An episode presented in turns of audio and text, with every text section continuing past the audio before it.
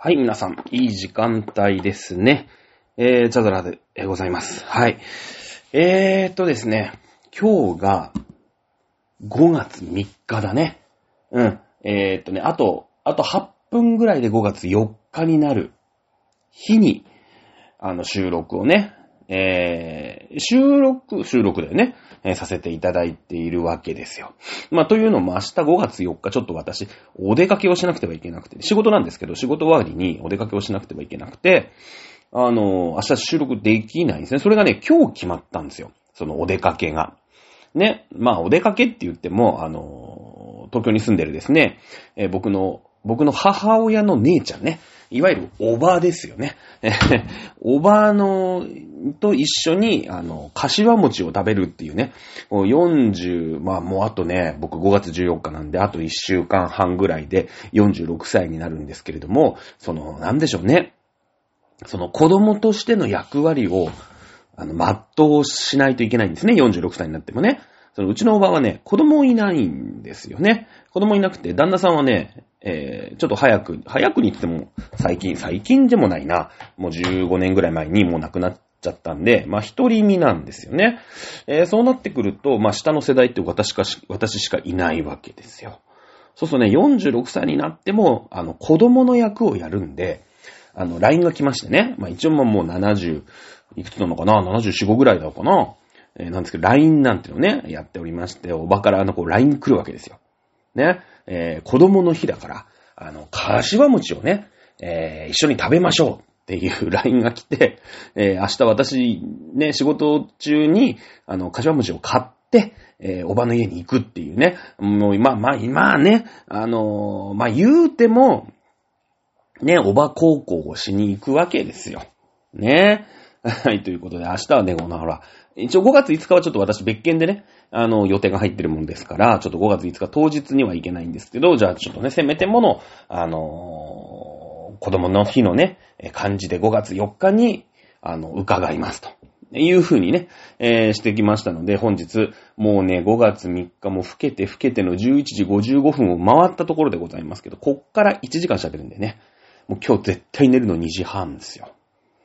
あのね、あの、まあ、1時間はね、こう喋、だいたいま、今日わかんないよ。40分くらいで終わるかもしんないんですけど、まあ、喋ってみて、だいたい1時間ぐらいで、まあ、番組やらせていただいてもらってるじゃないですか。ね。なので、まあ、こっから1時間喋るんですよ。でね、あの、バカはバカなりに頭使って喋ってんすよ、一応。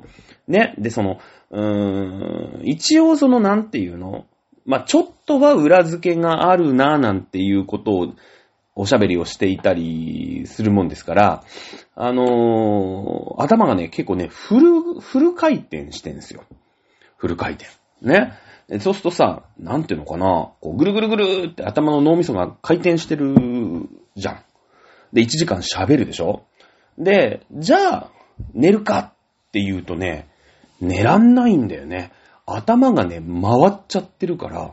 いや、まあまあ、それは、素人、逆に素人なのかもしれない。なんかプロ、プロ中のプロはなんかもうね、1時間きっちり番組やって、あの、はい、お疲れ様でしたつってぐーって寝られるのかもしれないんだけど、そこは僕プロだったことがないんでわかんないんだけど、あの、私素人だからさ、喋るじゃんで、いろいろこう、下調べしたりとか、まあメモがあったりとかで、えー、まあね、全然まとまってりきれてないで喋ってるんだけど、まあ一応頭使って喋ってんすよ。で、1時間喋るでしょ。そうするとね、いや、軽く1時間、に、1時間、2時間ぐらいは、脳みそがぐるぐるぐるぐるって回ってるから、あの、変な感じになるの。めっちゃ眠い時ってあるじゃん、やっぱ。今日もね、朝、私朝から仕事してますから、まあ、体的にはもうそろそろ寝ますかね、みたいな。いつも私12時から12時半ぐらいの間に、あのーまあ、寝る寝るっていうか、まあ、12時、12時過ぎると、まあ、そろそろ横になろうかな、電気を消そうかな、みたいな。で、まあ、うだうだなんだかんだこう、横になりながらね、うーん、ツイッター開いたりとか、あ、まあ、最近ツイッター開けなくなったんですけど、まあ、その話はまいいや。ね、えー、あの、TikTok 見たりとかさ、してると、まあ、12時半ぐらいに、ま、だいたい寝てるかな、うん、ぐらいな感じ。なので、もうそろそろ電気を消したいんですけど、こっから1時間喋るわけですね。こっから1時間喋って、その後1時間半ぐらい、この、なんていうの？クールダウンの時間が、まあ、あるわけですよね。えそうなってくると今日寝るのはね、間違いなく2時半みたいなね。えーおばちゃんごめんつって明日僕は眠いですっていうね、えーことを今からね、あの、言っておきますけれども。さあ、えー、っとね、どうしようか。本題入る？本題入るちょっとだけチャット GPT の話していい？ね？チャットがさ、なんかね、ほら前回その話したじゃない。あの、オープニングトーク、ね、作ってくださいって言ったら、オープニングトーク作ってくれるわけよ。ね、あの、その話したじゃん。で、最近さ、やっぱ、こう、どこまで規制されるかわかんないから、規制される前に遊んでやろうなんてちょっと思ってるから、なんかずっとチャット GPT と遊んでる、チャット GPT だと遊んでるんだけど、あいつらさ、あいつらっていうか、あいつなのか、あいつらなのかよくわかんないんだけど、その、キャラクターをね、指定していくと、結構その、まあなんだろうね、その検索するページを絞ってくれる。うん。みたいなところがちょっとあって、なんか、その、あなたは歴史の先生です。ね。えー、私が回答を求めるまで、あの、ほら、やりとりになるから、とにかくまず聞いてほしいの。こっちの、こっちの要求を聞いてほしいの。あなたは歴史の先生です。ね。えこれから私が言うとこに答えてほしいんですけども、私が、あ質問をするまで、ね、え答えていいよっていうまで答えなくて結構です。ね。えあなたは歴史の先生です。えー特に日本の歴史について、えー深い造形と知識を持っておりますと。ね。で、えー今から私が問う歴史的な事柄に、えー中学校レベルの、うん知識でも、ね、知識を持っていれば十分にわかるぐらいの難易度で、えー何時ぐらいで答えてください。で、最初にこう振っておくのよ。なんか、ふわーっとね、これって何なの？みたいに聞くと、あいつもね、結構ふわっと答えよんね。うん。ね。で、例えばね、前回、その、なんていうのかな、まあ、中国の民主化なんて、ちょっと、き聞いたじゃないですか。あの、私言ったじゃないですか。ね。で、中国が民主化できない理由を、まあ、こうやってね、あの、1500字で答えてくださいとか、中国が民主化できない理由を500文字で教えてくださいとかね、えー、書くとその500文字とか1500文字とかで、あの、答えてくれるんですよ。まあ、あの、1500字今から言うとね、えー、あれですから、じゃあ例えば500文字で教えてって、こういう風に返ってきました。中国が民主化できない理由の一つは、中国共産党の強い支配力です。えー中国共産党は国内のあらゆる分野において、えー強力な権限を持ち、独裁的な政治体制を維持しています。そのため、えー政治的な意見を自由に表明することができず、選挙や自由競争が制限されています。また、中国の経済発展とともに中国共産党が行う経済政策にある程度の安定が見られることも民主化が進まない理由の一つです。多くの中国国民は現在の政治体制が彼らに利益をもたらしていると感じており、民主化につながる可能性がある文章に対して警戒心を持っています。うんまた、中国が地域や世界的な軍事力を持っていることも中国の独裁的な政治体制が変化する障壁となっています。中国共産党はその力を維持するために外交政策や軍事力を使用して国際社会に圧力をかけることがあります。はい。素晴らしい。497字で答えてくれるんですね。答えてくれるんですよ。だけどね、だから、なんかこれ、もうこれをね、もう一回だから、私その、1時間番組やるときに、まずね、AI に聞いてみようかと。うん。そうするとその骨子を、骨子というかその、なんていうの、方向性みたいなのをさ、教えてくれるじゃん。ね。で、あとはその、まあこれこのまんまだとさ、えー結局誰が聞いても同じになっちゃうんで、まあそこにね、私はまあこういったことを思っていますっていう味付け。で、全部ね、その、なんだろう、全く知らないこと。まあ例えば、そうだな、なんか、うーん、まあ私も一応日本史やってましたから、世界史の歴史、ことだったらちょっとはわかるけど、例えば物理とか、ね、全然勉強したことないんですよ。なんか、あったよね。えー、傾、なんか、鉄球をね、え、5階の窓から投げ、投げるっていうか、その、落としましたみたいな、自由落下の法則みたいな、なんか、なんか一瞬やった記憶あるじゃない。なんかそれに対して、まあ、計算とかじゃなくてさ、こう、なんか論理的な感じを答えてもらうことも、まあできるんだけど、私の中にそもそもその、物理の知識レベルとしてはもう全然ないじゃん。もうとにかくこれを鵜呑みにするしかないよね。AI チャットがこう返してくれたことに対して鵜呑みにするしかない。でもこれってめっちゃ怖いことやね。多分。あの、AI チャットって平気で嘘をつくのね。嘘というか、あの、知ったかぶりをするんですよ。うん。知ったかぶりする。だから、全然間違ったことを言ってくることが結構あるの、こう話しているとね。あの、AI チャットとずっと話してる。まあ、すごい暗いよね。陰キャだよね。うん。ね。えー、だけど、その、一応歴史でさ、中国の民主化できないのとかっても自分でも一生懸命調べるし、まあ歴史的なこと、で、今の現代社会の中国の共産党が置かれている、うーん、まあそういう問題点とかっていうのってのは少しは分かってるじゃん。だから、さっき読んだ、その中国が民主化できない理由を500文字で教えてくださいっていう、このチャットの500文字の答えに関しては、ああ、まあ、そういう一面もあるよね。まあまあ、そうそうやな。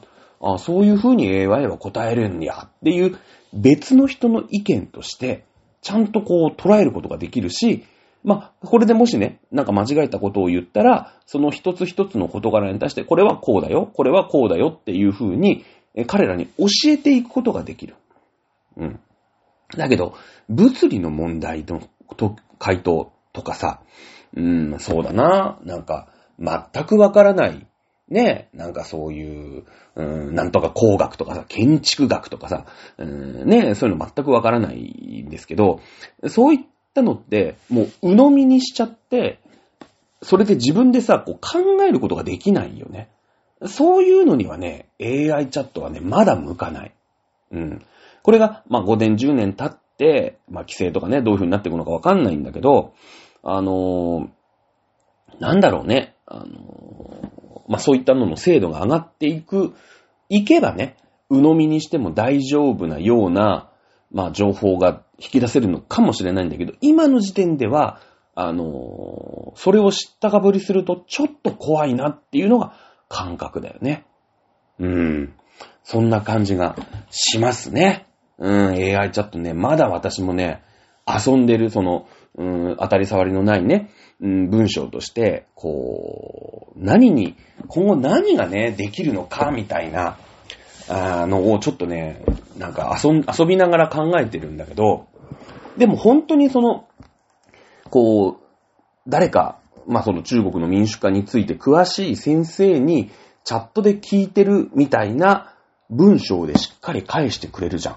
で、それに対して、こう、僕はこう思いますって言うと、あ、そういう風な意見もございますね。こういう意見からはこういう風な結論が導かれますみたいな感じで、こう、おしゃべりが、キャッチボールができるんですよ。なんか。ねあのー、ってことはよ。ってことは、別にその勉強とかなんとかっていうその家庭教師的な使い方じゃなくて、これあの思ったんだけど、なんだろう、昔で言うとこの出会い系の桜うん。今はさ、桜のバイトってのがいて、まあ、わかんないけど、ね、まあ、まあ、本物の2、3年ぐらい前は桜のバイトって、僕もやったことあるんだけど、あの、桜のバイトってのがいて、その、とにかくああいうのって、一文字いくらでお金をね、その、男性からは取ります、女の人からは一個返事が返ってきます、みたいな、そういうシステムだから、まあ、ネットオカマみたいな、なんかね、ネカマみたいな感じで、そのお、おっおっさんなのかな？男の人と、こう、できるだけ会話を長くやりとりをする、うー文章を返すみたいな。うん。そういうアルバイトがあった。で、私結構上手だったのね。うん、上手だった。なんかそういう、まあ、あ、会うとバレちゃうからさ、男だのがね。会わないんだけど、なんか会えたらいいですね、みたいなのをずっと繰り返して、あ、こいつなんか桜だな、なんか会う気ないんだなって向こうにバレたら、それで打ち切られちゃうじゃん。こいつ脈ないなっていうかもうおっさんやからね。うん。うん。ね、あの、っていうバイトをしたことがあんねん。結構いい金になったんだけど。うん。あの、ってことはよ。じゃあ今その出会い系に行った時に、その、俺と一生懸命 LINE をしてる、なんかメールとか LINE をしてる、この文章は、もう AI チャットは書けちゃうわけよ。で、その、例えばね、その、口調とかも指定できるの。ね。あの、僕たちが昔ね、その、例えばほら、なんだろう、うん、例えばユーコリン。いたよね。ユーコリン。ユーコリンってのはコリン星から来たユーコリンが、ね、なんか、あの、そういう設定があるじゃん。で、アニアニメキャラとかもさ、なんかいろんな設定があったりとか、その特徴的な口癖があったりとかするじゃん。そういうのちゃんと教えると、語尾をそういう風にしてくれんねん。うん。例えば、ほら、別にその、なんだろう、うーんキャラクターのね、そういう特別な語尾、なんとかだにゃんみたいなね、そういうんじゃなくても、あの、あなたは、えー、博多出身なんで、博多弁でいつも、おお答えをしますと。うん。そうすると、流暢な博多弁。まあ、関西弁でも博多弁でも秋田弁でも何でもいいんだけど、ね。流暢な関西弁とか博多弁で、こう、萌えな感じで帰ってくんのよ。それも、その設定を教えることができるの。ね、私は今ほら、あなたは、あの、歴史の先生ですっていう、その歴史の先生ですっていう体で言ってるから、言ってやってみようかな。あなたは歴史の先生です。でも、博多弁が抜けなくて、みたいなのを言うと、その中国の民主化をめちゃめちゃ博多弁で熱く語ってくれる AI チャットとかになるのよ。ってことは、その語尾に女の人のニュアンスを使うなんてのは、もう AI の方が全然上で、で、しかも、これを一人でやってたから、その、一人っていうかその、なんていうの、なんかそういうさ、おっさんのアルバイト、女の人として会話するおっさんのアルバイトの横のつながりなんかないから、これ自宅でやってたからね。あの、ね、その、あ、この人の文章はうまいなとか、そういうのないじゃん。そういうのないじゃん、別にね。うん。だから自分の中で、あ、まあまあこんなもんかなって言って送るぐらいだけど、AI はどんどんデータを貯めていくから、あ、この人の文章だとあんま長続きしないな、みたいな。あ、こっちの人はめちゃめちゃ長続きするな、とか。その、この、ね、相手方の男性は、こういう感じで、えー、今まで女性とね、こう、やりとりをして、長続きしてるから、こういう人が好み、実はサバサバした人が好きなのかもしれないし、とかさ、そういうのはもう、もう大得意じゃない。そういうなりきり具合は。ね。そうなってくると、今からの出会い系なんて、もう実は実際にそのメールしてる人、メールしてるのが AI とかの可能性がじゃ出てくるのでね。全然。ってなってくると、ってなってくると、その昔で言う AKB の子、メンバーの子からメールが届きますみたいなことが、もうわけがわかんなくなるじゃん。で、その、うーん、なんだろう。なんかその、例えば前、前田あっちゃんとかからメールが来ますみたいなさ、そういう月額サービスとかあったわけ、実際。で、まあ当時は多分、前田あっちゃんとかが、まあ、書いてたのか、前田なっちゃん書いてないのかな、さすがにね。なんかその、ゴーストライターみたいな人が書いてたのかもしんないんだけど、その、全員一斉送信だったから、まだ良かったよね。だってさ、握手会で何万人っていう人と、うん、爆破りメッセで会うんだけど、自分はこういう発信をしてる、それがゴーストライターだとしても、うん、こういう発信をしてる人間なんだってすごい覚えやすかったじゃん。だけど今回、もう AI になっちゃうと、こう、その人に合わせてっちゃうから、ね、うーん、この人、この、このオタクの子にはこういう文章を書きました。このオタクにはこういう文章を書きました。みたいなことになると、もうその、じゃあ今度、ね、握手会で会うときに、あの、その設定を人間が覚え直すっていうね。うん。怖い世の中になってくるわけ。AI がもう上で、なんかもう人間が AI になんとかついていくみたいなね。で、ついていけなかったらもう、もうほら、ああ、嘘じゃんってバレちゃうから、その人間のスペックがもう本当に求められるみたいなね、AI レベル並みに、AI が起きてくる事象を、今度、なんか、ローカルに落とし込んだ時に人間がついていけないみたいなね。うん、そういう世の中になっていくのかな、みたいなね。うん、怖いよね。なんか。でも、その、なんだろう。こう、今はさ、この AI チャットってこの文章でこう返ってくるんだけど、だって、紅白歌合戦で美空ひばりが歌うわけじゃん。AI 美空ひばりが。なんか、当時のね、そのサンプリングの音声とかで、えー、こう、音声を合成して、しかもこうなんか、ね、すごい精巧なね、なんか、ロボットみたいのに美空ひばりが歌うと。で、声ももうそっくり、揺らぎもそっくりみたいなので、帰ってくるみたいなことになってくるから、そのうち。うん。でそうなってくるともういよいよ現実問題、人間の方はもう AI とかさ、その造形とかが劣った。ね。あのー、人種として。もうだから AI と結婚とかできちゃうじゃん、全然。だってコミュニケーションだから、きっと。だけど、その、現実の世界の人間はもうさ、ね、予想、自分のこう、心いい返事って返ってこないかもしんないから、そういう心地いい返事ばっかりにこう、慣れってる AI とばっかり、えー、ね、会話ができちゃう俺は本当に現実問題に彼女はできないっていうね、ことに最近、えー、気づきましたけれども、このつまんないトークをしている間に、えー、20分経つっていうね、いうことで今日の、今日のテーマ行ってみましょう。はい。前回ね、中国の、えー、民主化できないっていう話をしました。じゃあね、今、今ってさ、まあ、もちろんその米中対立、えー、いうことで、うーん、まあ、あ中国、ね、えー、これは民主化できなそうだよと。どうやら民主化できないよ。えー、その理由の一つは、こう、儒教というね、もう2000年、3、2000年、2000年は軽いよね。えー、孔子ですから、もう紀元前5世紀、6世紀ぐらいですか？だからもう2500年、3000年ぐらいからずーっとこう、まあ中国が学問として信じている儒教と、えいうものですよね。えー、を信じてるから、うん、ただこれは宗教ではなくて学問なんですよね。学問。えー、なので、えー、非常にこう現実的。人と人なんてのは、もともと平等じゃないんだよ。ね。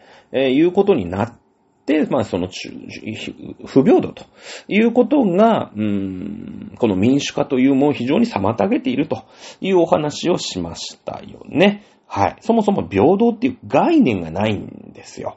うん。ね、えー、優秀な、まあ、家教というね、えー、いわゆる、日本でいうとこの国家一種を持っている官僚が、ね、えー、この人たちは家境、すごい難しい試験をパスしてるわけですから、非常に優秀であることは間違いない。その辺でね、えー、飲んだくれてパチンコ打ってる親父と比べたらもうめちゃめちゃ頭いいわけですよ。頭の切れるわけですよね。うん。ね、えー、優秀な国家意志を持っている家境という、まあ、官僚が国家を導いていく方が非常に合理的じゃないかと。いうことになっていくわけですよね。まあ、韓国もね、大体一緒です。韓国もあの国もですね、儒教の影響非常に、うん、大きいんですよ。まあ、もともとね、その中国のおまけみたいなもん、盲腸みたいなもんですからね。え、あのー、基本的には民主化できないんです、韓国も。でも、その第二次世界大戦で、えー、まあ韓国というか朝鮮半島は日本がまあ支配していたわけですよね。で、日本はまあ負けてしまった敗戦国になったので、じゃあこの日本が持ってた植民地というかね、えー、まあ朝鮮半島どうしましょうという時に、この大人の都合、まあ大人というか大国、戦勝国の都合で、うーん、まあ、韓国は民主化。まあ、そのね、あそこ結構キーポイントなんですよ。ね、あのー、朝鮮半島って。えー、ほら、ソ連はさ、ロシアはね、えー、凍らない港が欲しいって言って、あそこどんどんどんどん狙ってきてるわけじゃない。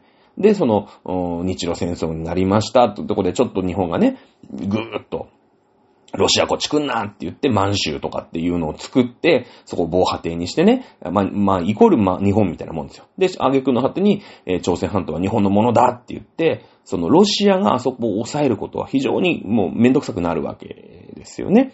なので、えー、まあ、あそこを取っちゃった。ね。ってなった時に、今度戦勝国ですから、ね、ソ連は。ね、えー、そうなってくると、あそこよこせと言ってくるわけですよ。ただ、戦勝国同士で今度アメリカと、まあソ連ね、えー、今のロシアですけれども、アメリカとソ連のこう、綱引きが始まるわけ。アメリカはアメリカであそこまでソ連出張ってきちゃったら、ね、えー、まあ今ね、その日本をさ、アメリカはね、自分の古文としてさ、支配をしてるわけでしょあそこまでソ連来ちゃったらもうバチバチじゃないですか。バチバチ。ね。えー、ですので、いやいや、朝鮮半島全部ソ連はダメだよって。あげらんないよって。いうことで、その飛び地みたいな感じで、このアメリカ寄りのね、韓国大韓民国っていう国を、まあ、設立したわけだよね。うん、もともと日本が持ってた朝鮮半島を、でもソ連もさ、いやいやいや、何、何日本はね、お前ら、あの、アメリカが全部持ってっとんねんと。うん。まあまあ、英和と太平洋戦争は確かにな、日本対アメリカの戦争やったから、あの、まあそこでね、日本とアメリカでバチバチでやって、えー、アメリカさんが日本やっつけたんだから、まあ日本取るのはまあ100歩譲ると。ただその日本の持ってた、まあまあ植民地、まあまあいいでしょ。この際ね、植民地って言ってもいいでしょ。ね。えー、日本が持ってた植民地の朝鮮半島、これ全部アメリカさん持っていくんすかと。そらあかんすよ。っていうことになるわけだよ。ソ連としては。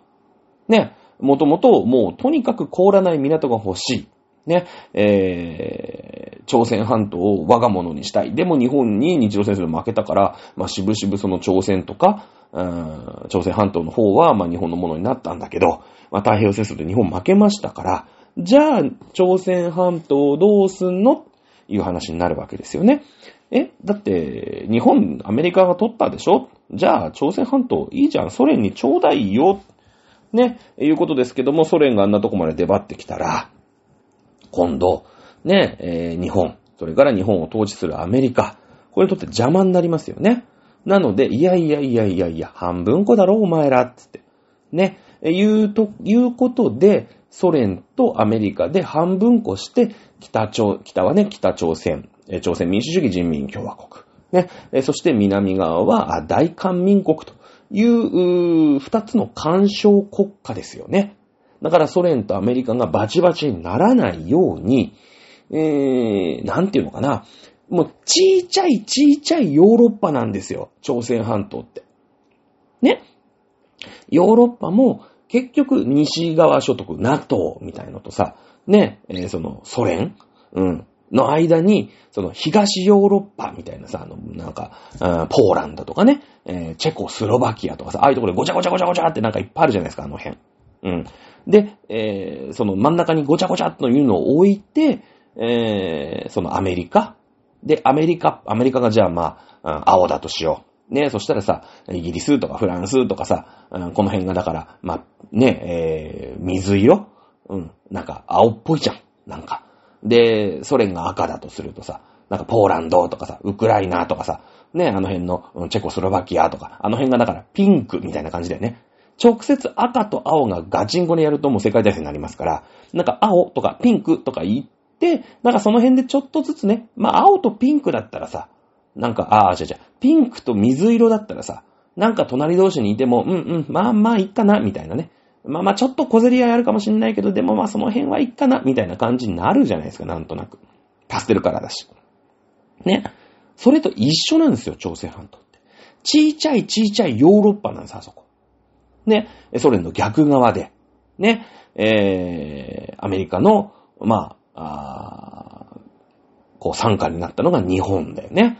で、えー、その韓国ってのがだから、まあ、あ水色ね。で、北朝鮮とかピンク。うん。で、ソ連が、あまあ真っ赤だよね。で、アメリカが真っ青。うん。みたいな感じ。まあ、あ日本は、そうね、水色よりは濃いかな。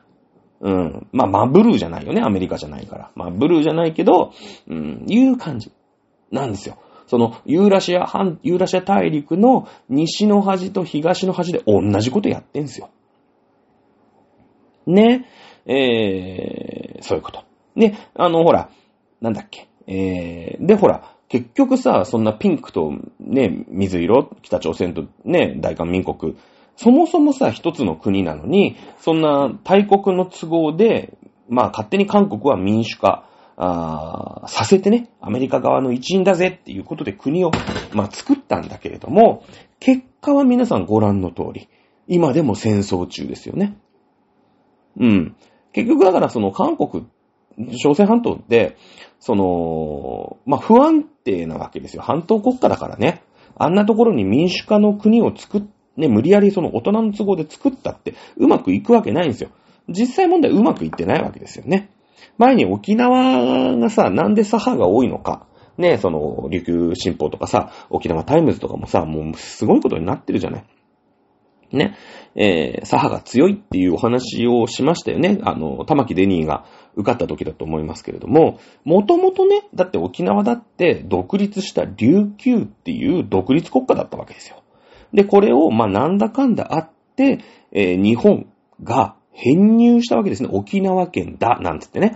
うん、あの、編入したわけですよ。もちろんきっと武力による脅し、ね、その琉球もさ、だって首里城みたいなね、ああいうお城があったから、まあある程度の軍事力は持ってたとは思いますけれども、そのジャパン、ね、日本がね、統一されて多分江戸時代、ね、えー、かなんかだと思いますけれども、そのね、江戸時代も日本は広大な軍事力、ね、あの、持ってましたから、あの、世界の火縄銃の半分は日本ですからね。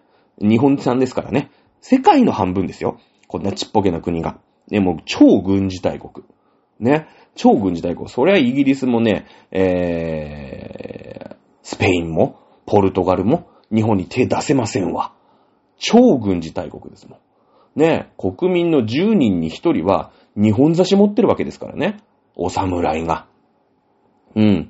まあ、超軍事国家なんで、まあ、琉球としてもね、いやいや、いきなりね、なんかあの、日本の一つだと、沖縄県だ、なんて言われたって、まあ、ね、嫌だけどさ、しょうがない。それを跳ねのけを、跳ねのけらんないわけですよね。だから、琉球の人に、に言わせてもらえば、俺たちは独立だったのに、ずーっと日本の植民地みたいになってんじゃんって。ね。そういう思いあるわけですよ。ね。で、そもそもね、その日本の一員だったから、あの、ま、その太平洋戦争に巻き込まれたっていう一面もあるよね。うん。あの、まあもちろんね、その、一番の被害者って言うとまたそのいろいろね、その広島だ、長崎だってね、それ東京大空襲だっていろいろあるけれども、まあでも直接上陸した、そのいわゆる地上戦が行われたっていうのはこれ沖縄だけですからね。うん、あの、直接上、まあもちろんね、その、1945年に太平洋戦争が終わるんですけれども、うん、これで日本が、まあ、降伏しなかったら、そして、あの、原子爆弾が、まあ、あなんていうのかな、成功しなかったらっていうのも変な話なんだけど、あの、投下されずにね、日本が徹底抗戦だと。いうことになれば、まあ、1946年の3月に、えー、九十九里上陸作戦っていうのはね、ダウンフォール作戦っていうのが、まあ、あ準備はね、アメリカはしていたらしいんです、どうやらね。あの、九十九里と、それから湘南海岸。えー、ここを、まあ、ほら、砂浜だからさ、揚陸艇みたいなね、ホバークラフトみたいなわーって行けるじゃないですか。まあ、当時ホバークラフトなかったかもしれないけど。揚陸艇って言ってね、こう、船みたいのがザザザザザって、なんかわざと座礁みたいにして、前がバッカーンってあって、そっから、ね、あの、今週のびっくりドッキリメカみたいな感じで、あの、戦車がね、わーって出てくる。人もわーって出てくるみたいな、そういう揚陸艦って言うんですよ。ね。あの、ノルマンディ上陸作戦みたいな。あれの九十九里上陸作戦ってのはやるわけですよね。うん。まあ、準備は、あの、してたみたいで、それの前哨戦というかな、1945年の11月に、えー、宮崎、ね、えー、から、上陸する作戦を、その前準備段階としてね、九州を制圧しようなんていう、う作戦がもう実際に準備もう本当に、えー、もう8月なんてこの3ヶ月前ですから、もう実際部隊の訓練とか配置とか全部決まってたみたいですね、どうやらね。うん。えー、らしいんですけれども、ね、えー、まあ日本はね、そこでまあまあまあ、その、戦争が終わったわけですから。ね、えー、いうとこですよ。はい。で、まあ、さんの前回の授業でね、その共産主義っていうものと、もともと中国が持ってる儒教、えー、というものの、すごいこう、親和性っていうんですかね、非常にこう、都合がいいわけですよ。ね、共産主義っていうのは一部の共産党員が、あ国民を、まあ、導いていく、指導していく、というやり方ですよね。授業ってのもそうじゃん。もともと人間なんてのは不平等なんだから、平等じゃないんだから、ね、えー、優れた人が、愚民を導いていく方がいいに決まってるよねっていう考え方だから、非常にこう似通ってるというか、あのー、非常にこう、まあ、親和性あるわけですよね。うん。やっぱりさ、共産主義国っていうのはそういう少数の共産党員が人民を指導していくっていう国家体系じゃないですか。ね。じゃあね、やっと今日の本題なんだけど、兄貴分。ね。まあ、共産主義といえば中国よりももうずっと前から共産主義やってんだ。兄貴ロシア。まあ、今ほら、プーチンがやらかしてるロシアですよ。ロシアはどうなのかっていう話に、まあ、なっていくんで、今日はロシアの話をね、あと30分しかないけどしたいと思うわけですよ。うん。ロシア。皆さんどう思います？このロシアっていう国。果たして今ね、そのプーチンがもうほぼ独裁みたいな。ね、中国の習近習近平か、ロシアのプーチンか、みたいな感じで今、ぐいぐい来てますけれども、ロシアってどうなのかな？ね、いうことを今日一緒に考えていきたいと思うんだけれども、えー、この間のね、ロジックと一緒です。中国はこの儒教というものがあるから、そもそも国民に、うん、平等という意識そもそもないよね。ね、人間なんて不平等なんだっていう前提からスタートしたじゃないですか。だから中国は民主化できないんだよっていう話したよね。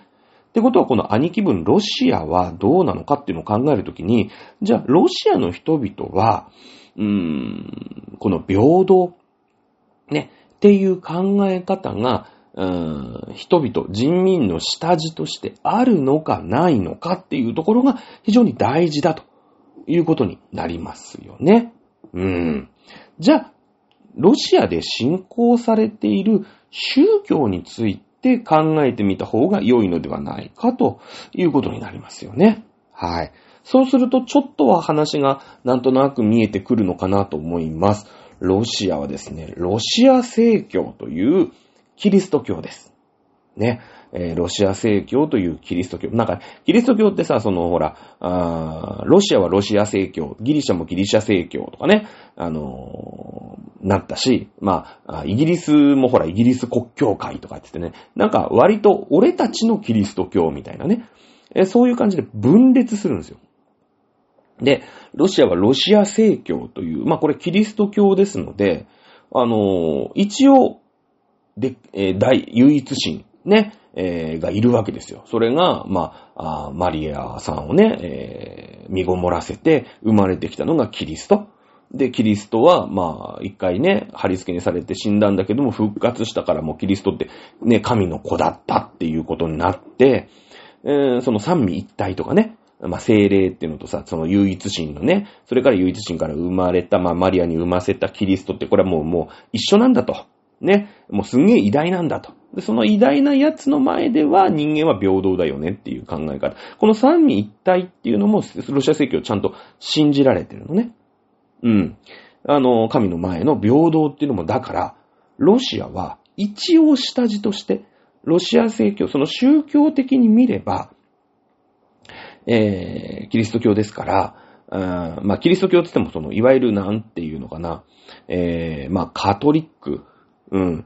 えなので、あのー、神のね、すごいとんでもなく偉大な神様の、ま、目の前では人間平等っていう下地はね、あるんですよ。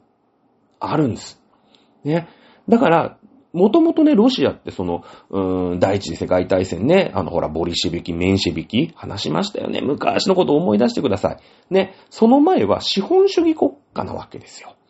ね、だけども第一次世界大戦に巻き込まれ、ね、だってドイツのお友達の、うーんと、何でしたっけ、セルビア。ね、で、皇太子がバーンって撃たれましたから、オーストリアのね、皇太子が撃たれましたので、第一次世界大戦始まりました。はい、第一次世界大戦始まった時はロシアは資本主義なんですよ。結構ね、民主化。まあ民主化とはまだね、その時代がまあ古すぎますから、ね、あれですけども、資本主義はやってたんですよ。で、民主化のなんか、最初の最初の民主化みたいな、なんかうっすら民主化みたいな感じにもなってたんですよ。ね。これがほら、儒教の国だったら一切ないでしょ。ね。一切ないでしょ。これやっぱ平等っていう意識があるから、その民主化しようとしてたんだけど、第一次世界大戦始まっちゃったんだよね。で、えー、ロシアは手引きたかったんだけども、な、ね、やっぱ国がさ、そのほら、あフランスとか、イギリスとか、ね、えー、こういったところとお友達だったから、お前だけ何逃げてんだ、みたいになっちゃうんで、ね、あの、協商側でね、えー、参戦しましたので、あの、逃げらんなかったんですよ。ね、だからもう国民はさ、ほら、ロシアって寒すぎて、ね、えー、日も当たんないし、ね、国民が飢えて飢えてしょうがない、生きづらくて寒すぎる国でしょ？そうなってくると、ね、ロシアだけさ、戦争するにしちゃ不利じゃん。穀物は取れねえし、寒いし、ね。うん、だからもう国民が先に値を上げたんですよ、第一次世界大戦の時に。とにかく戦争やめてくれ。でも、やっぱり政府はね、あの、まあ、お付き合いがありますから、戦争やめられないっすよ。ね。そうなってきて、もう、もう、国民が飢えて飢えてしょうがなくて、革命を起こしました。ロシア革命。で、起きたのが共産主義でしたよね。資本主義なんぼのもんじゃいと。ね。あの、そんな、そんな政府、ね、もう戦争一つやめられない俺たちはこんなに苦しんでるのに、こんなにお腹が減ってるのに、こんなに寒いのに、うん、いうことで、えー、共産主義ってのは起きたわけですよ。ね。えー、なので、その、ロシアもともとは、みんな平等だし、民主化する素地はあったんだけども、その戦争による上だよね。やっぱロシアってさ、寒すぎる生きづらい国だから、ね。やっぱそういう時に現れたのが、ね、あの、共産主義。もう革命してさ、ね、もういいよ、暴力使ってでもいいから国ぶっ潰しちゃえっていう過激な過激なボリシェビキでしたよね。うん。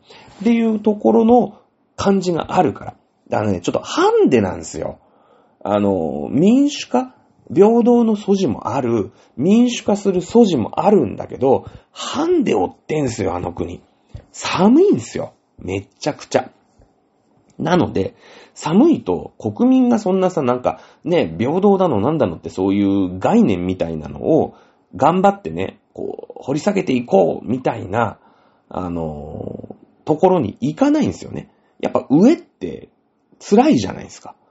ね。上って辛いんで、だったら、ね、もう、戦争ぶっ放して、ね、なんか過激だかもしんないけど、もうとにかく暴力を使ってでも自分たちの生活を良くしなくちゃいけないっていう考えになっちゃうの。だちょっと、やっぱ人ってお腹すく、ほら、ライオンもさ、お腹すくと暴力的になるじゃないですか。ね？なんかもう動物園のライオンとかはすげえいつもさ、肉とかガーってもらってるから、もう全然なんかおとなしくてさ、いつもなんかそっぽ向いてなんか寝てるだけだけど、もうジャングルとか、ジャングルにないですね。サバンナにいるさ、ライオンとかはもうお腹が減って減ってしょうがないから、ね、で、走るとお腹減っちゃうから、もうダッシュはほんと短距離にしてパッてしまう馬を襲って、もう肉食って、あとずっと寝てるみたいな。次お腹すくまで寝てる。無駄に動くとさ、体力減っちゃうから。お腹空いちゃうから。ね。で、こう、次にお腹が減った時にシマウマ来た時にバッってまたこう、ね、行くじゃないですか。すごいこう、お腹空いたライオンと、お腹空いた、なんていうの、あの、熊とか凶暴じゃないですか。それと一緒なんですよ。ロシアって。ね。なので、民主化する、まあ、下地は全然あるんだけれども、国民がお腹減っちゃっちゃね、ダメなんですよ。民主化ってやっぱりね、こう、少し豊かで、国民が、ね、だってほら、その、中国もそうだけどさ、その儒教もそうだけどさ、国民、ね、みんな平等じゃないんだもんだって。ね。だから、ちょっと非効率なんですよ。民主主義って。まあ、何でも一人一票で選挙しないと決められないし、ね、えー、まあ、賢いやつ、その辺の飲んだくれてる親父も一票だから、なんか、ね、変なやつ、たまに受かっちゃったりするわけですよ。そうすると、ああでもない、こうでもないって始まるでしょ？なんかほら、山本太郎みたいなやつがさ、あの、国会で、いや、ワーキャーワーキャー言ってみたりとかするわけじゃないですか。うん。ね？だけどもそれ、民主主義だからさ、人がと、ね、投票して当選したんだからもう、しょうがないよね。当然の権利だし、ただでさえ民主主義って時間かかるんですよ。集まって、議論して、修正して、多数決取って決める、みたいなね。で、またその決めるのもさ、またね、何分の3分の2とか2分の1とかいかなかったら、じゃあまた議論して、とかってね。やってらんないんですよ、ロシアの人。お腹減ってんすよ。うん。ね。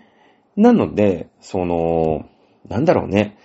えー、民主化する素地はあるんだけれども、どうしても手っ取り早く英雄を求めてしまうっていうのは、ロシアやっぱあるんですよ。ね。例えばほら、エカチェリーナ2世。まあまあ、その時代はね、あの、独裁者が、もうほら、国王とかがブイブイ言ってる時代だから、まあ、しょうがない部分もあるけど、まあ、あスターリンであり、ね、えー、レーニン、スターリン、えー、それからまあ、プーチンもそうだよね。えー、こういったところだと思うんだよね。うん。ね。まあ、ロシア正教っていうのは、その、なんだろうね。まあまあ、カトリックはカトリックなんですよ。で、まあ、この、ロシアの、ロシア正教になりましたっていうところは、そのカトリックから分派したわけね。うん。あのー、まあ、プロテスタントではないね。どっちかというとカトリックの流れなんですよ。どっちかって言うとカトリックの流れなの。で、そのゴリゴリ、ゴリゴリカトリックの、まあ、例えばスペインとかさ、ああいうところのその、いわゆるヨーロッパのカトリックで、まあ、いわゆるヨーロッパの、ヨーロッパ人の、まあ、心の根幹にあるじゃないですか。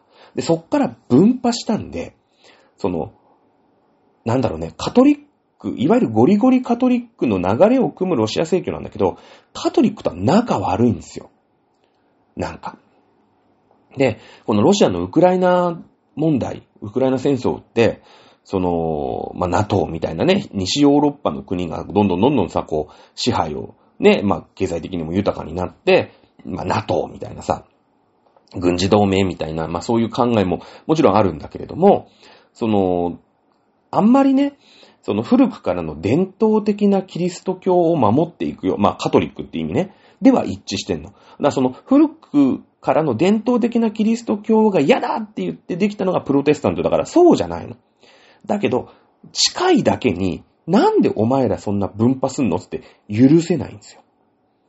ね？プロテスタントってほら伝統を重視しないじゃん。なんかそういうステンドグラスとかさ、なんかマリア様の像みたいな、じゃーじゃーじゃーのパイプオルガンとかね。そういうなんかおごそかな教会とかなるんだけど、プロテスタントはさ、なんかまああっても十字架がちょろっとあるぐらいで、教会も全然なんか簡素な、ね、ちょっとこう、まあ、みつぼらしいというか、ね、ああいうなんかステンドグラスなんか絶対ないし、なんかマリア様の像とかさ、そういうのも絶対ないのね。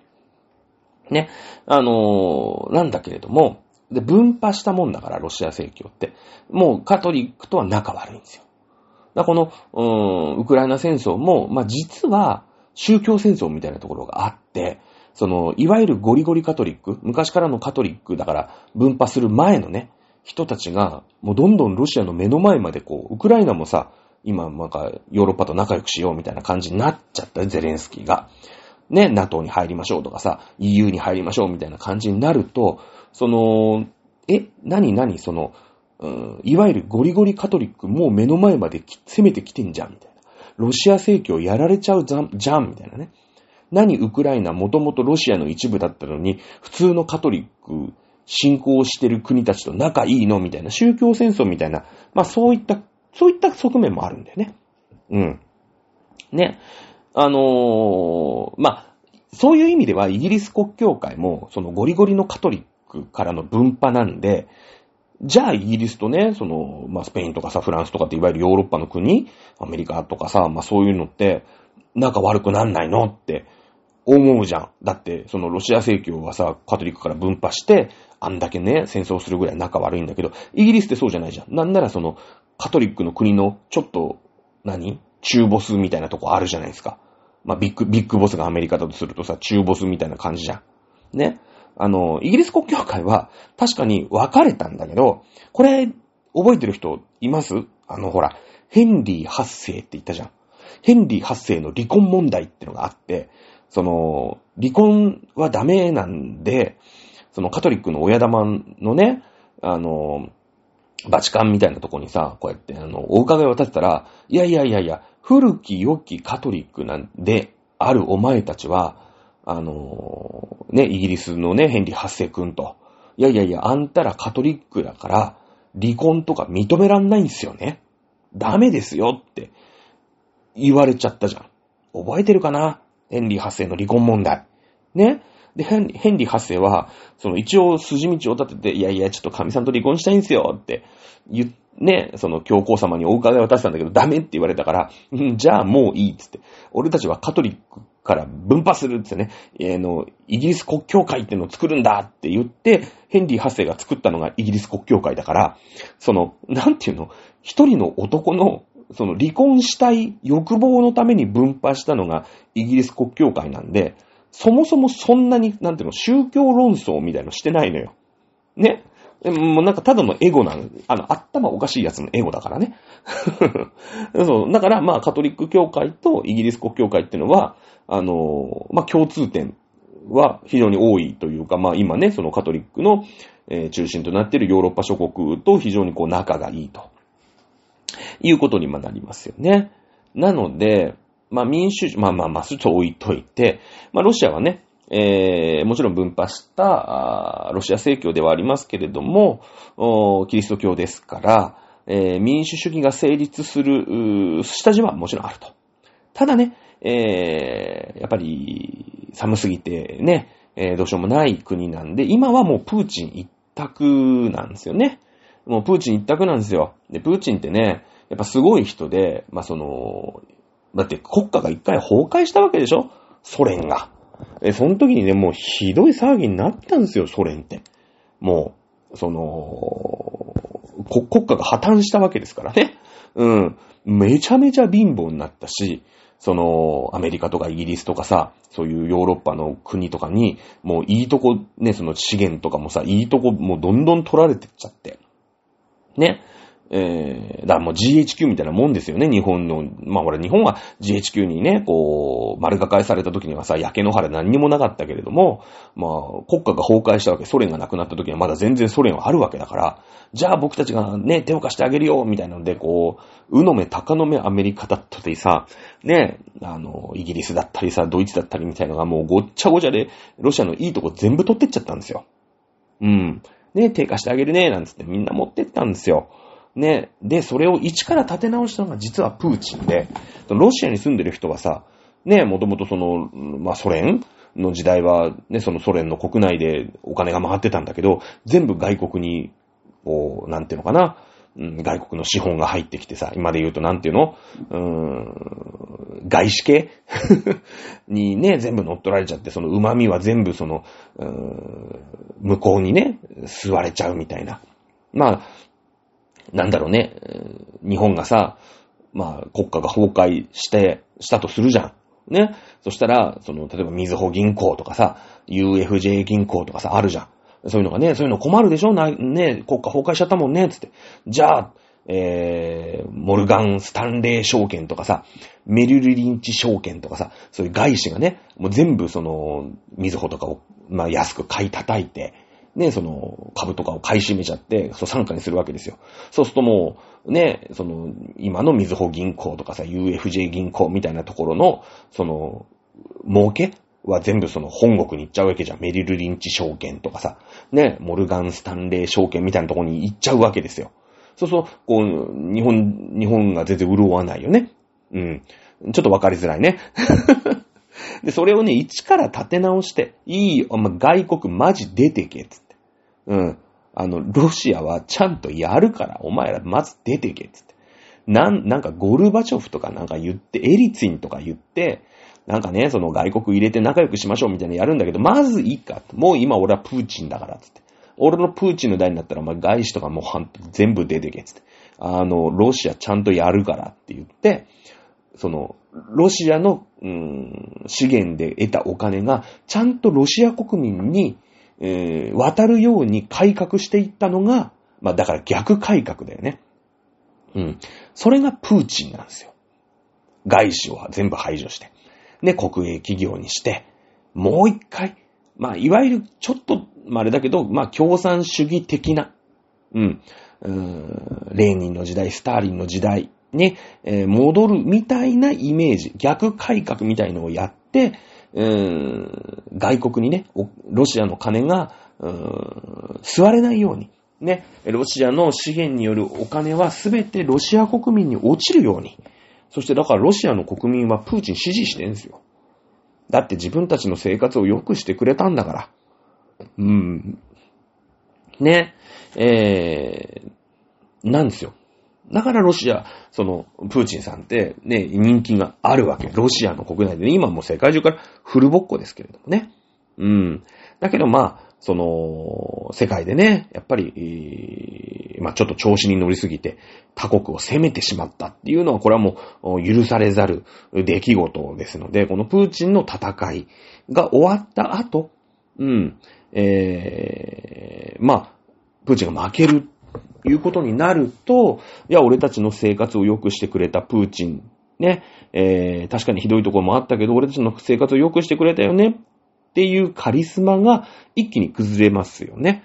で、その後民主化する可能性っていうのは、まあ、あるのかもしれない。一応ね、ロシアってね、民主主義の国なんですよ。ただ、一人のね、独裁者プーチンがちょっと頭がおかしくてわけわかんないことをやってるっていうだけで、そのプーチンを批判するマスコミとか、あとデモとか、うーん、SNS、そういったのもちゃんとあるんですね。あるんですよ。これね、中国はね、ないんですよ。もう、あの、この間ね、習近平に対するデモありましたけれども、あれもね、白紙革命っていう、まあ、名前がつきました。すぐ弾圧されちゃったけどね、えー、人々が手にね、その白い紙を持って、こう、更新したりとか、人々が集まるんですよ。だけど、例えば、くたばれ習近平とか、ね、えー、習近平のゼロコロナ政策なってないぞ、やめちまえとかさ、そんなことを書こうもんなら、もう完全にすぐ逮捕ですよね。強制収容所に連行されちゃちゃうんですよ。ね、おっかない国だから中国って。うん。いや、例えばなんか天安門事件って良くなかったよねとかさ、そんなこと言おうもんなら即逮捕ですよ。ね。だから、その、僕たちは違いますよ。何を言ってんですかと。いや、もちろんその習近平ふざけんなの気持ちは持ってるんだけど、手のプラカードには何にも書いてないから僕たちはただ集まってるだけです。何が悪いんですかって言い訳をね、しないと捕まっちゃいますから。だから白紙革命だったんですよ。白紙革命。ね。だけど、まあロシアでは、今ね、そのプーチンに対して、その戦争をやめろと。ね。えー、僕たちの、私たちの息子たちはね、お前が勝手に戦争をね、好き好んでやってるから、うん、戦争に行って殺されたと。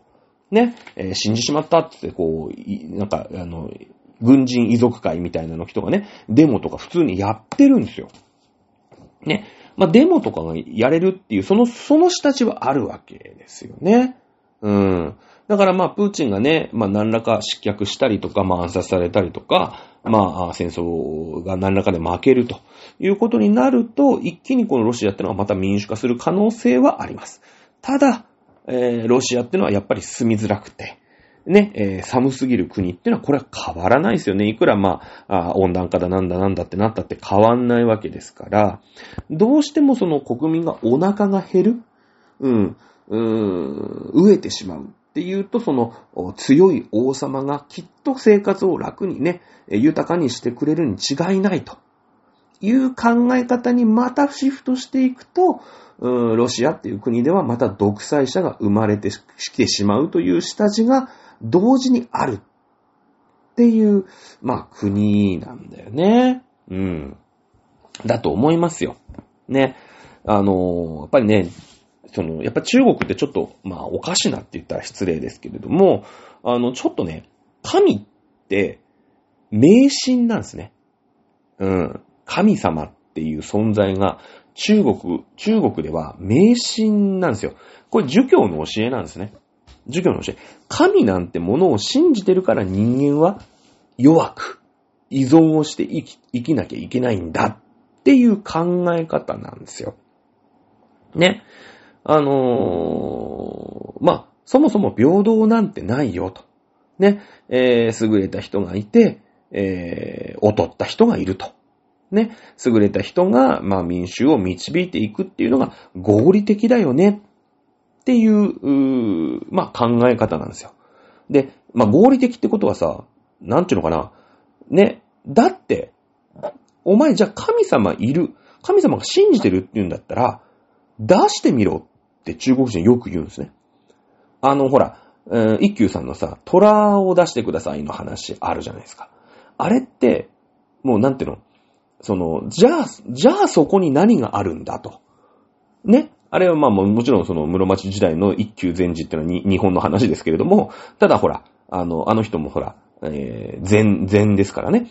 あの、いわゆる中国からの考え方で、あの話って成り立ってるじゃないですか。ね？じゃあ虎を出してください。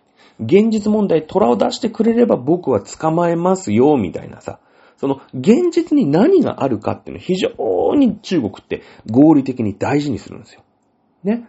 お前ら神なんて信じてるんだったら、いるなら出してみろと。ね。出せないんだろうと。ね、その、触ったりできないわけですよね。実にこう、現実的ですよね。出せないんだったら、それは嘘じゃん。ね。虚構ですよね。っていうのが考えなんですよ。中国、中国人にとって。で、その、中国がまだね、その、清という段階で、えイギリスにね、アヘン戦争で負けました。そして香港をね、99年でしたっけ？咀嚼、まあ、借り受けることになって、この間返還されましまあ、この間って言っても随分前だけどね、返還されましたけれども、香港はイギリスによって、まあ、植民地になってきた。台湾は日本によって、えー植民地、まあ、占領されていったわけですよね。えー長い間、まあ、清という時代からですか、もう今から150年ぐらい前ですよね。で、その間に、ね、ほら見たことかと。その間に、人間はみんな平等だ。なんていう妄想に染められてしまったのが香港じゃないかと。そして台湾じゃないかと。ね。だって神様なんていないんだもん。あいつらいるんだったら出してみろって言っても一向に出してこない。嘘っぱちなんだ。ね。で、えー、実際その神なんていないものを信じて人間は平等だなんて、香港の人、台湾の人にすり込んでやがると。ね。そういう風に香港と台湾は歪められてしまった。中国、同じ中国人なのに。ね。人間がみんな平等だなんて平気で言ってくる香港の人、台湾の人。ね。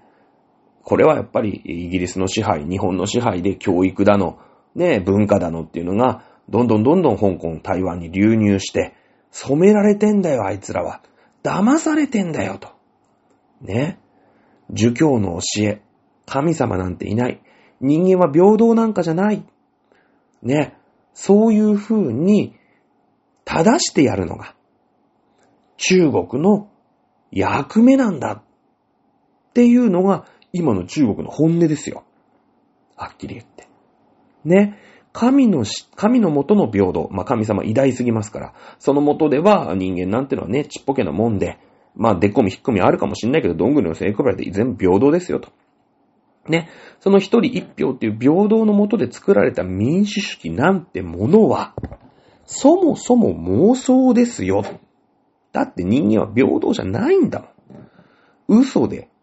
なんて浅はかで、なんてバカな考えなんだ。っていうのが中国人の考えなんですよ。ね。えー、やっぱね、これはね、でも、その、共産党員が思ってんだったらなんかわかるじゃないですか。自分たちがさ、支配をするために、そういうふうにね、民衆を先導してるとかっていうことだってあり得るよね。だけど、一般民衆もね、こういう考えなんですよ。その中国の一般民衆ね。平等なんてこれっぽっちも思ってない。そして政治なんてこれっぱかしも関心ないんです。ね？政治なんて。いや、政治なんていうのは選ばれた奴がやってりゃいいんだ。ね。俺たちはそんなこと考えない。毎日の生活を生きていけばいいんだ。ね。え、そうやってれば、あの、選ばれた人たちが俺たちをね、えー、豊かにしてくれるんだって思ってるから、うん。ね。あのー、まあ、いますよ。たまにはやっぱ中国もさ、その、ね、資本主義みたいなのやってるから、外国と、その、まあ、旅行だって普通にできるし、え、外国とね、うん、貿易してる人、日本にビジネスに来てる人いるよ。だそういう人にとっちゃ、一応そういった白紙革命とかってギリギリの抵抗する人もいるんだけど、大多数の何億人っていう中国人は、そもそも、うーん、そんなね、えー、宗教的な、うん、神様の元での人間の平等なんてものをそもそも思ってないし、政治なんてのに全く関心がないですよ。誰か優れた人がやってくれるもの。俺たちはついていけばいいんだ。きっと豊かになるんだっていう感覚なんですよね。うん。そして、香港、それから台湾の人っていうのは、そもそも嘘でバカな、ね、人間が平等だなんていう妄想にとらわれて、民主化なんていうすごい非強、非効率な、何も一つ、何一つ決められない、素早くね。うん。何一つ決められない。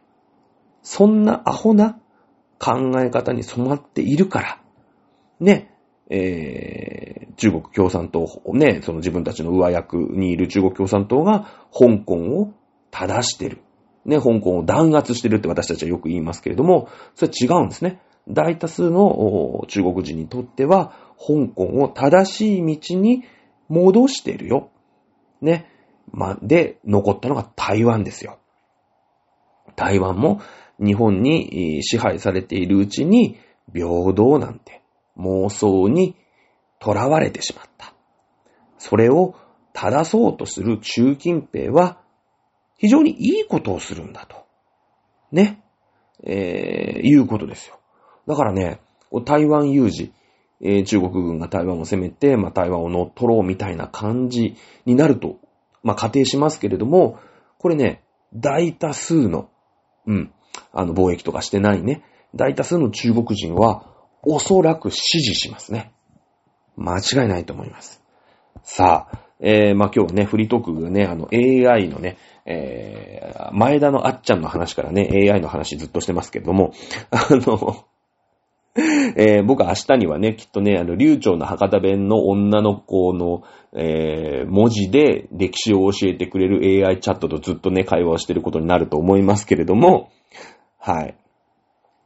あのー、まあ、今日はね、え、そんな感じで、まあ、ロシアはじゃあ、民主化するのかなね、え、いうところからね、じゃあ現代の中国、そして、え、台湾、香港ということでね、えー、今、きな臭くなってきてますけれども、この辺について、えー、語ってみました。ねえー、ちょいちょいね、AI チャットね、あの、チャット GPT 面白いですから、あの、こういうことができるとかね、こうやったらもっと面白いよとかね、こういうの聞いてみたらどうみたいなのね、えー、ちょっとずつ挟んでいきながらやっていきたいと思います。